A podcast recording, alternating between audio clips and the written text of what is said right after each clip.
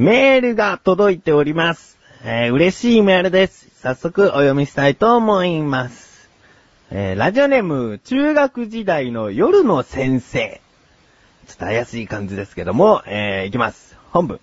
なだらか向上心を聞いていて、衝撃のカミングアウトにびっくり。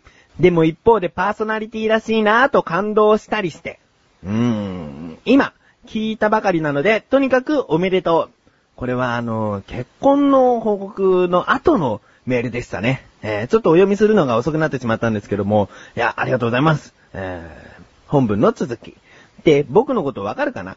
中学時代に翔くんに変なこと、過去はてな、ばかり教えていながら家族に混じり一緒に夕食を食べていたあいつです。一緒に夜な夜な勉強していたあいつです。またご連絡しますね。取り急ぎお祝いまで。というメールをいただきました。うーん。嬉しいですね。ありがとうございます。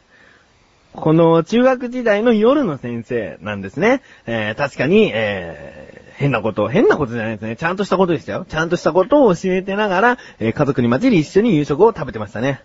えーこれはですね、自分は、スイミングスクールだとか、その少年野球だとか、スポーツ関係のことはしてたんですけども、そろばんとかお習字とかそういう習い事はしてなかったんですね。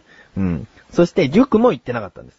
唯一、そういうことに近いものはしてまして、えー家庭教師ですね。中学時代にその受験の少し前の時期から家庭教師を、えーお願いしていて、おそらく、おそらくですね、その家庭教師の方が、えーメールをくれたんですね。えーもう名前は自分はもう全然わかってますけど、中学時代の夜の先生というね、えーラジオネームでいただいておりますんで、えー嬉しいですね。うんえー改めて、ありがとうございます。うん。まあ、結婚の報告っていうのもね、どういう風な形でどれだけの人に伝えたらいいのかっていうのが、うん、よくね、わからなかったんで、この菊池を知っている中でもたどり着くのはごくわずかな、なだらか向上心という番組でこう報告したんですけどもね。うん。そうですね。でね、この家庭教師、非常にね、自分にとってはね、楽しかった思い出ですね。うん。自分には兄が一人いて、二人兄弟なんですけれども、さらにもう一人、お兄ちゃんができたような感覚でしたね。うん。でね、かっこよかったですよ。あ、男の方ですね。お兄ちゃんと言ったんで、あの、お分かりいただけたと思うんですけど、男の方で、でかっこよかったですね。かっこいいんだよ。それで、ぶよぶよな自分にね、こう、イケメンな顔してこう教えてくれるわけですよ。嫌味じゃないですからね、本当にかっこいい方だったんですよ。うん。で、教えてくれるわけですよ。一番印象に残ってるのは、もうこれ楽しかった思い出でも何でもないことなんですけども、一番印象に残ってるのは、数学のとある数式を解くっていうので、これじゃあちょっと翔くんやってみようかっていうので、なんかテキストを見ながらやるんですね。で、悩んで悩んで、うーん、うーんって悩んで、自分は結構ね、わからないです。教えてくださいっていうのはあんまり言わない人なんですよ。うん。あの、考えれば考えるほど、まあ、公式を全く忘れてしまったっていうんだったら解けない問題かもしれないんだけど、その、例えば図形のここの角度を求めようとかね。うん、すごい複雑な図形が合わさってて、ここの角度は何度かっていう問題だと、悩めば悩むほどヒントが得られる可能性があるんですね。うん。だからもう本当に悩んで悩んで、でね、確か、まあ、1時間半か2時間ぐらいこう、勉強お願いしてた中で、半分ぐらい考えてる時間っていうのがありましたね。うん。本当に家庭教師に来てくださってんのに、何にも、なんかさせられてないっていう。教えに来たよっていう家庭教師なのに、自分がこう、黙ってもうずっと考えてるから、あの、ね、どうなんだろうって思いますよね、それはね。もちろん、その、じゃあ、次、とりあえずやってみようかみたいなことで話をこう、変えてくれたりするんだけど、いや、もうちょっと考えたいですって言っちゃうんですよ。自分が。うーん。それもまたね、ちょっとね、今考えたらね、不機嫌な感じで言うんですよね。考えてるから。もうそれに夢中になっちゃって。で、じゃあここの角度がもし、えー、この何度だったらどうかなとかいうヒントもなるべくもらわない空気をこう、醸し出しちゃってるような気がするんですよね。だからね、全然ね、その、なんか申し訳なかったなっていう思いもありますし、だけど、高校も一本で無事受かりまして、本当にその中学時代の夜の先生のおかげでしたね。うん。今もうその先生もね、ご結婚なされてね、えー、お互い家庭を持っているという状況ですかね。不思議な感じですね。えー、これからもえー、菊師匠をなんかどこか遠くで、えー、見守ってて、近くでもいいですけどね。実は意外と近いところに住んでるかもしれないですね。えー、近くでもいいんですので、あの、見守ってくださっていてくれたら嬉しいなと思いますので、これからもよろしくお願いします。ということで、タイトルコールいきまーす。まだタイトル言ってなかったよ。もう、第68回になります。菊師匠のなだらか向上心。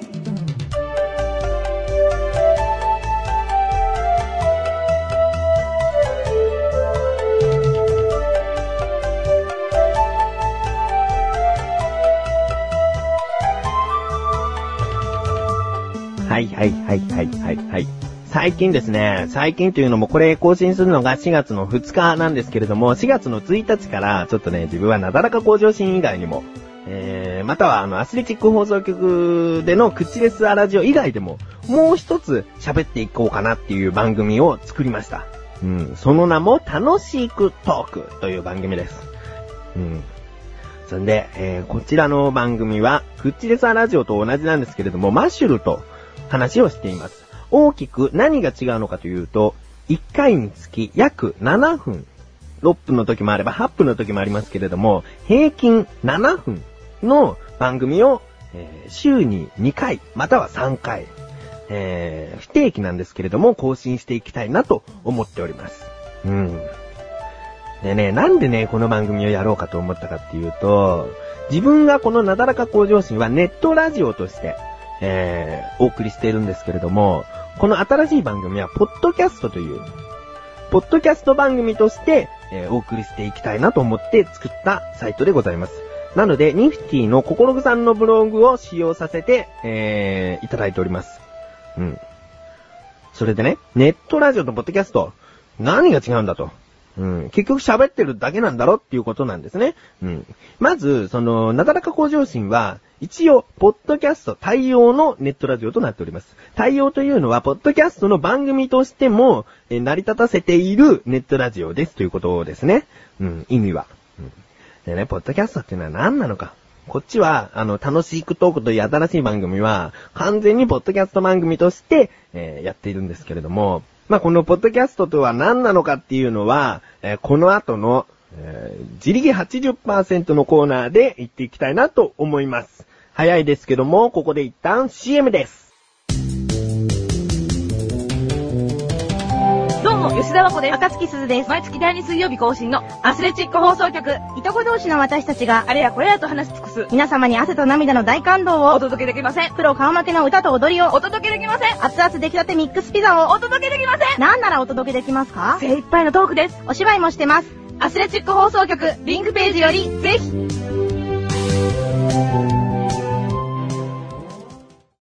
はい、ということで、えー、楽しいクトークという、楽しいクトークという、楽しいポッドキャスト番組を配信しております。そのポッドキャストとは一体何なのか？えー、参りましょう。自力 80%! このコーナーでは日常にある様々な疑問や質問に対して自分で調べ、自分で解決していくコーナーでもあり、リスナーの方からのご相談やお悩み解決していくというコーナーです。それでは早速、今回の疑問。ポッドキャストとは一体何なの？っていうことですね。うん。ここからが答え。まず、ポッドキャストという言葉は、えー、Apple コンピューター社のポータブルオーディオプレイヤーである iPod、有名ですね。iPod クラシック、iPod 7、iPod シャッフルと、えー、iPod タッチと、いろいろとありますけれども、有名ですね。えー、それと、放送を意味する、ブロードキャストという言葉を組み合わせた造語です。うん、それで、ポッドキャストということになるんですね。うん、それで、ポッドキャストとは何なのか。うーん、これはね、本当に、あのー、はっきりとポッドキャストとはこれですって言いにくいんですよね。なぜかというと、ネットラジオという言葉もあるからなんですよ。その比較っていうのがまた微妙なところで、巷では番組の長さだったり、その番組の構成だったり、いろいろと言われているんですけれども、はっきりとこうとは言えないんですよね。うーん。だって自分の番組もね、結局なだらかご上司もポッドキャスト対応って言っちゃってるから、じゃあ、なんだろうな、言葉として、あの、一緒のカテゴリーに置いちゃいけないのかなっていうようなことすら考えちゃうんですよね。うん。まあ、その、ネットラジオと比べて、ポッドキャストとは何なのかっていうのは難しいんですけれども、その、ポッドキャストとは、ウェブサーバー上に音声データや動画などをアップロードして、RSS というファイルを通して、世間に公開すること。うん。その内容は、えブログ同様のものもあれば、テーマに基づいた対談。対談っていうのは、まあ、その、ラジオ番組的なトークですよね。えーそういうのもある。もう様々なものがあるんですね。うん。例えば、道案内のポッドキャストとかね。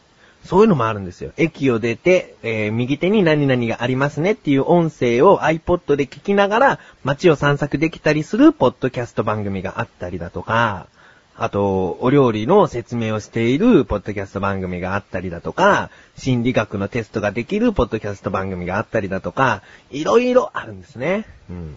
それで、ポッドキャスト対応といってね、その iPod がないと聞けないのかっていうようなね、ポッドという言葉があるからね、そう思わせてしまうようなところがあるんですけれども、全然そんなことはなくて、ただウェブのそのサイト上で再生ボタンをクリックすればその場で聞けますし、えー、もちろんその iPod とか他のポータブルオーディオプレイヤーでも、えー聞くことができます。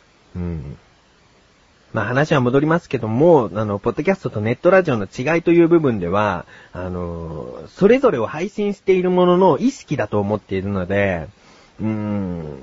まあ自分はなだらか向上心はネットラジオとして配信しております。そして新しくポッドキャスト番組を作りましたということで、それもまた聞いている方々が、その、ポッドキャストっていうのはこういうことかとか、あの、ネットラジオはこういうことかっていうのを、まず判断していただけたらなと思いますね。うん。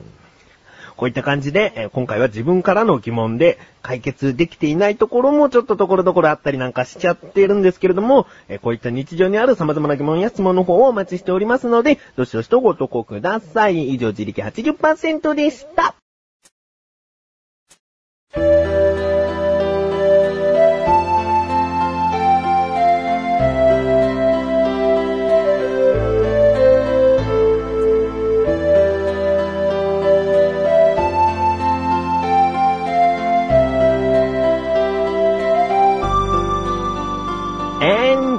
です。言い忘れてたんですよね。楽しいクトークのページに行ってもらっても、その、え聞く人いるっていうことになります。なぜかというと、名前を変えているので、気づきにくいかと思います。うん今までアスレチック放送局ではメガネという名前で口レスラジオをやっていたんですけれども、アスレチック放送局でも名前を変えました。えー、楽しいクトークではこのような名前でやっております。メガネタマーニです。うん。メガネをたまーにという感じですね。えー、もうでも続けて言ってください。メガネたまーにという名前で楽しいクトークをやっております。えー、むしろ、もう横断歩道以外のこういった活動は、メガネたまーにという名前で、えー、いろいろなことをやっていきたいなと思いますので、えー、Google だとか Yahoo だとかでメガネたまーに、全部カタカナです。検索していただければ、メガネたまーにの関与するサイトがブワッと出ると思います。前までね、その、メガネたまーにというカタカナの言葉を Google で検索してもゼロ件だったんですよ。うん。それが今は、もう楽しいクトークが出てきたり、その楽しいクトークについて書いた商談歩道のブログが表示されたりだとか、えー、じわじわと、えー関与するサイトが増えてきておりますので、えーぜひ、こう、調べてみてください。ということで、えー今回は、えーなんか最初に話したのがあれなんですけどね、えー家庭教師の、夜の家庭教師の先生、えー聞いてくださってるんですね。えー本当に嬉しいですね。うん、ありがとうございます。ということで、えーなだらか向上心は毎週水曜日更新です。それではまた次回、お相手は菊池翔でした。お疲れ様です。